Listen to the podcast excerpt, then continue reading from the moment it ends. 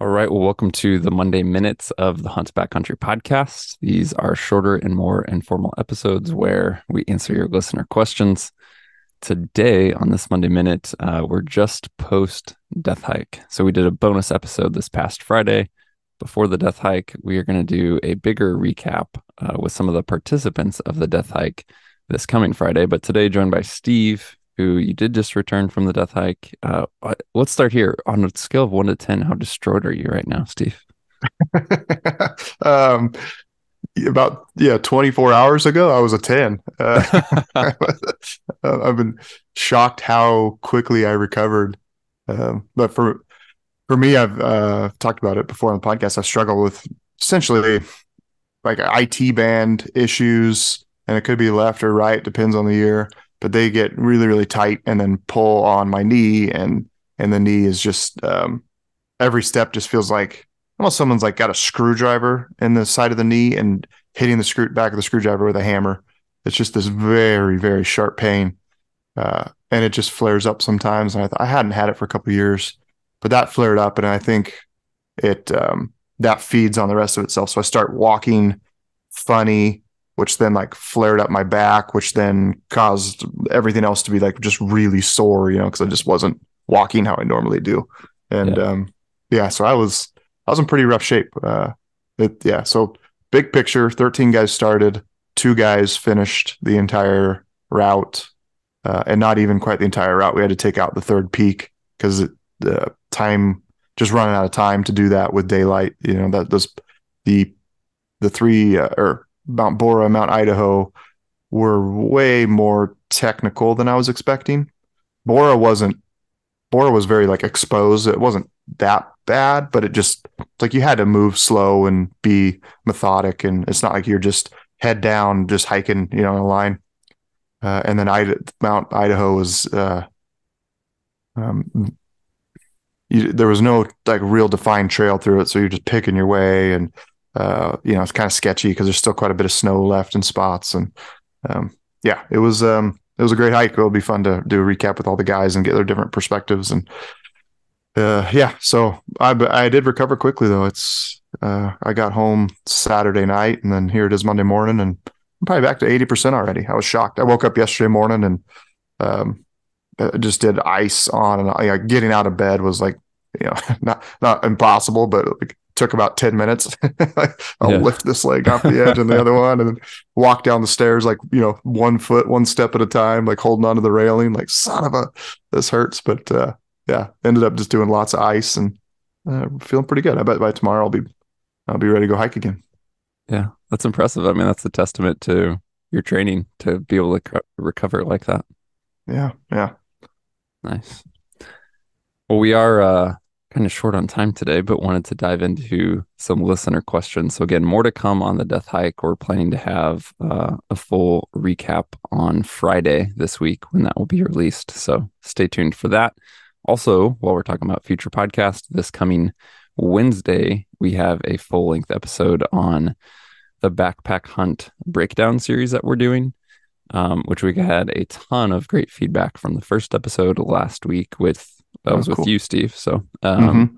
great stuff there. I'm really excited about the series and uh, extra excited about the uh, episode releasing this week. So stay tuned for that. To dive into listener questions, um, Steve, this one came through. This guy said, after hearing you guys talk about it on the podcast, I plan on writing notes after my hunts this year. I was wondering if you had any thoughts on what I should be writing down after each hunt. He went on to say, I would like each entry to touch on the same points so I can identify any differences that hopefully lead to more success. Should I do that? Should I include things such as date, location, weather, animal behavior, and interactions, or anything else? So that's his question, Steve. Sounds like a pretty structured, kind of formalized approach to hunting notes, which I can only assume is something you don't do. Yep. yeah. Um I I think the more the merrier, right? The the it's only going to be good for you if you got the time and you're that perch type of person. Yeah, heck yeah. So that for me, it's uh, I constantly make notes during the hunt on gear things that I could do or you know do better that need to fix things I like. Um, and then I will I'll make some notes about the hunting conditions and things like that, but I, I don't have like that full on diary recap. Uh, but if I don't think it's a bad idea, I'll say that it's certainly only going to help and not going to hurt. And if nothing else, like I said, I'm very reflective on how the hunt went down, and I just kind of I don't just go home and kind of go, oh, that was a fun hunt, and then move on to the next thing. I'm very certainly during the hunt and after the hunt uh, thinking about how things happen and why, but I don't really write those down in a journal. Mm-hmm. Um, yeah, but just if you finish something, go back immediately, think about it, and go, what uh, what did I learn from this hunt? And I think that's whether you just do that mentally or write that down. Um, that yeah, I think that's extremely beneficial. Yeah, yeah. When I hear like in his question, him talking about writing down, you know, the date, location, weather, animal behavior, interactions, etc. I, for me, I relate that much more to like if I were Midwest whitetail hunting, where you have consistency in either a property or a location or a on animals that can be more patterned or have some sort mm-hmm. of like more behavioral consistency versus like say an archery elk hunt where you're out running around the mountains, right? You're chasing elk, you have herd dynamics, they're moving. Uh, it's September, you have these different, you know, variables on the rut and all kinds of behavior. To, to so to me, the more consistent you are with a location and mm. call it a a home base of both location as well as an animal population, then it's more helpful to have daytime weather location like all those things right? Because you're you're more of like targeting a pattern or a behavior pattern that you expect to be able to see again.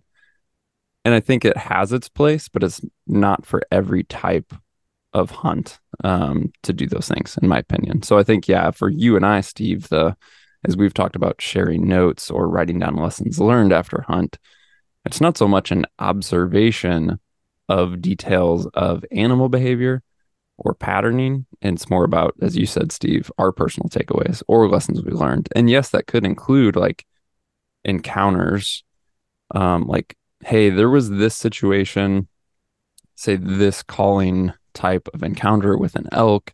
And I realized later that because of this dynamic, it was maybe not the right call. Or if I had to do it again, I would use this strategy. So, yeah, get as detailed as you want. But to his point, he talked about wanting to be really structured and have consistency in his note taking, which is great. But I think that only applies to certain types of species or locations, would be my thought. Mm-hmm. All right. Um, this one came through. Good question. He said, I haven't heard you guys ever talk about tarps specifically for something like glassing, cooking, or a meat tarp to keep things out of the weather. Is there anything that you can recommend to look at? That's part one of the question. He then went on to say, I have an Alaska River float trip coming up in September and was looking at something for that trip. I liked this question for a couple of reasons. One is we can talk about tarps, but two, I kind of wanted to like pull out and highlight. You know, he he asked about tarps for glassing, cooking, meat tarp, or just something to get out of the weather which you can have kind of a quote unquote do it all tarp for all those scenarios. And my head went a certain direction when I was reading this question.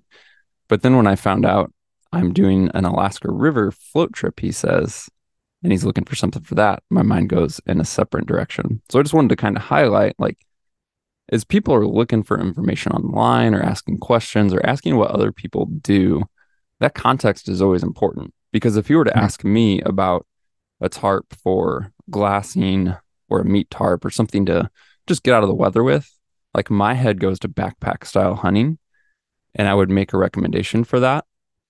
But if I know he's going on an Alaska float hunt, my recommendation is totally different for that tarp compared to say he was backpack hunting in the lower 48, for example. So I just kind of wanted to yeah. highlight as guys are asking gear questions.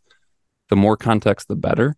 And that not only comes when you ask the question, but just keep that in mind when you're hearing someone talk about gear or reading about gear online. If you don't know the context, you really don't know anything in some ways.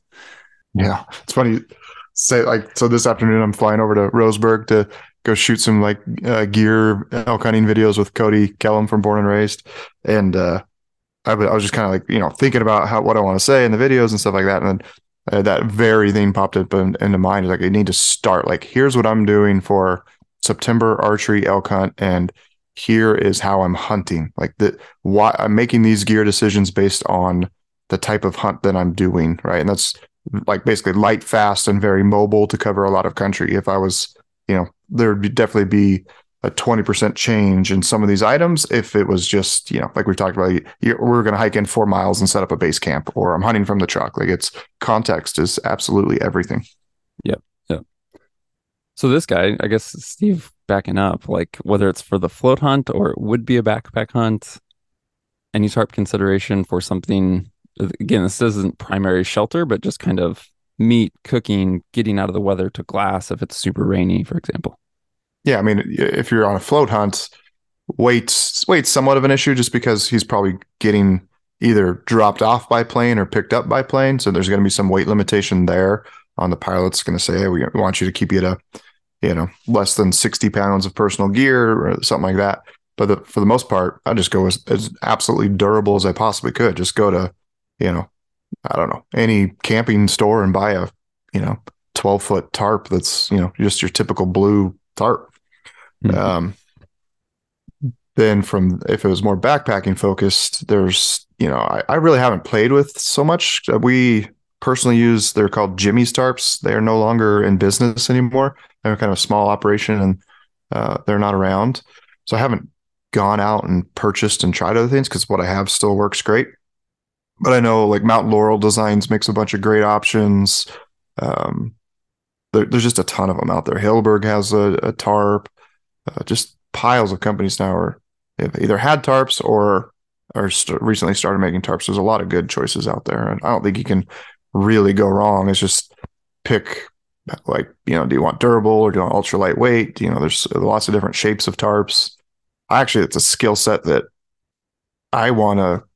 I know you can take basically a flat tarp and do a lot of cool things with it, uh, mm-hmm. and how you could pitch that. And I just have never played with that. I, I so it's a something I've been meaning to, you know, just jump on YouTube and get my backyard and watch some videos and try setting some things up in different ways and just just have some more, more versatility there.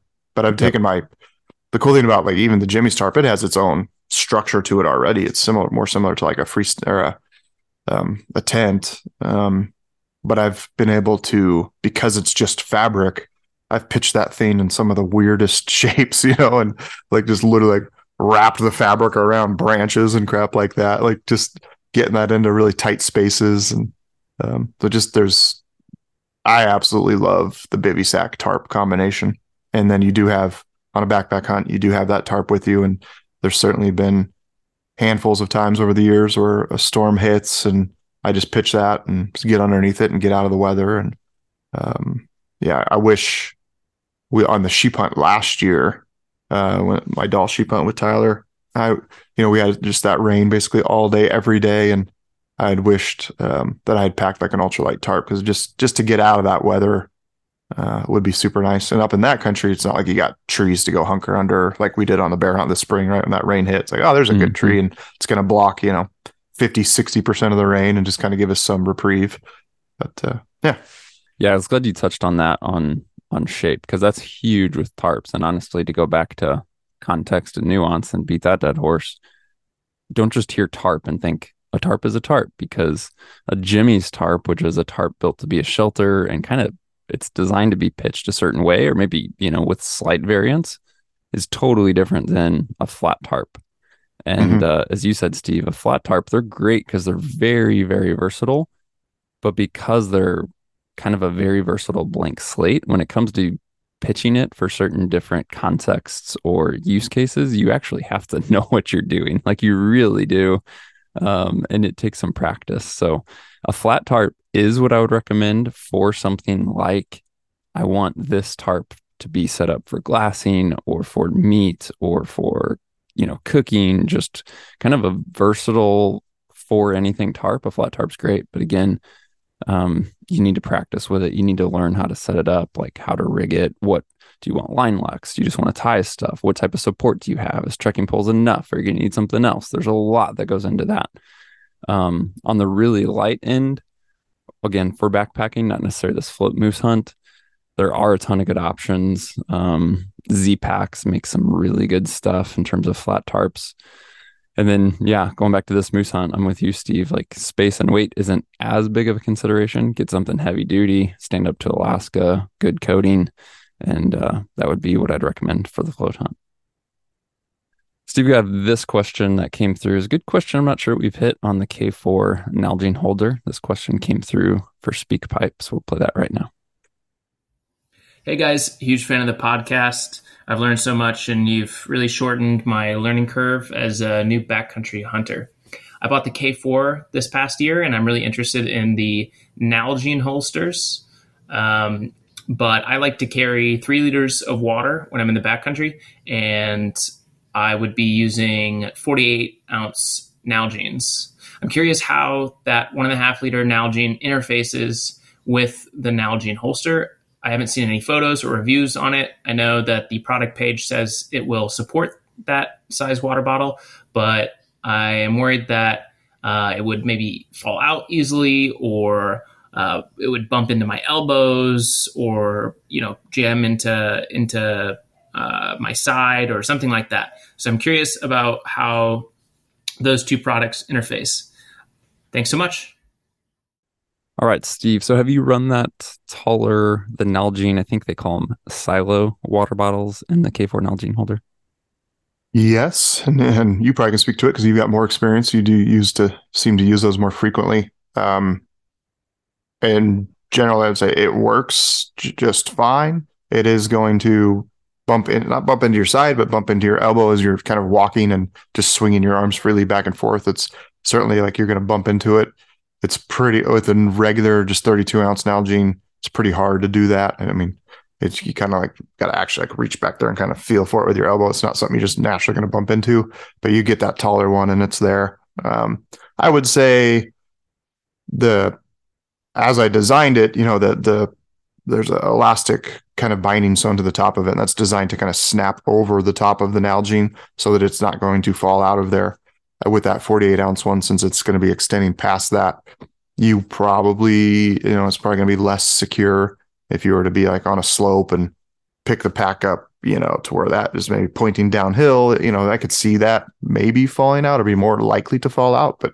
uh, you know, that could be a bad situation where it could roll off a cliff and disappear, or it could just roll 10 feet down the hill and you grab it. Um, something you'd have to be aware of. Um, other than that, yeah, I guess yeah, I remember you did the entire death hike up last year in Alaska with the 48 ounce one of the Nalgene.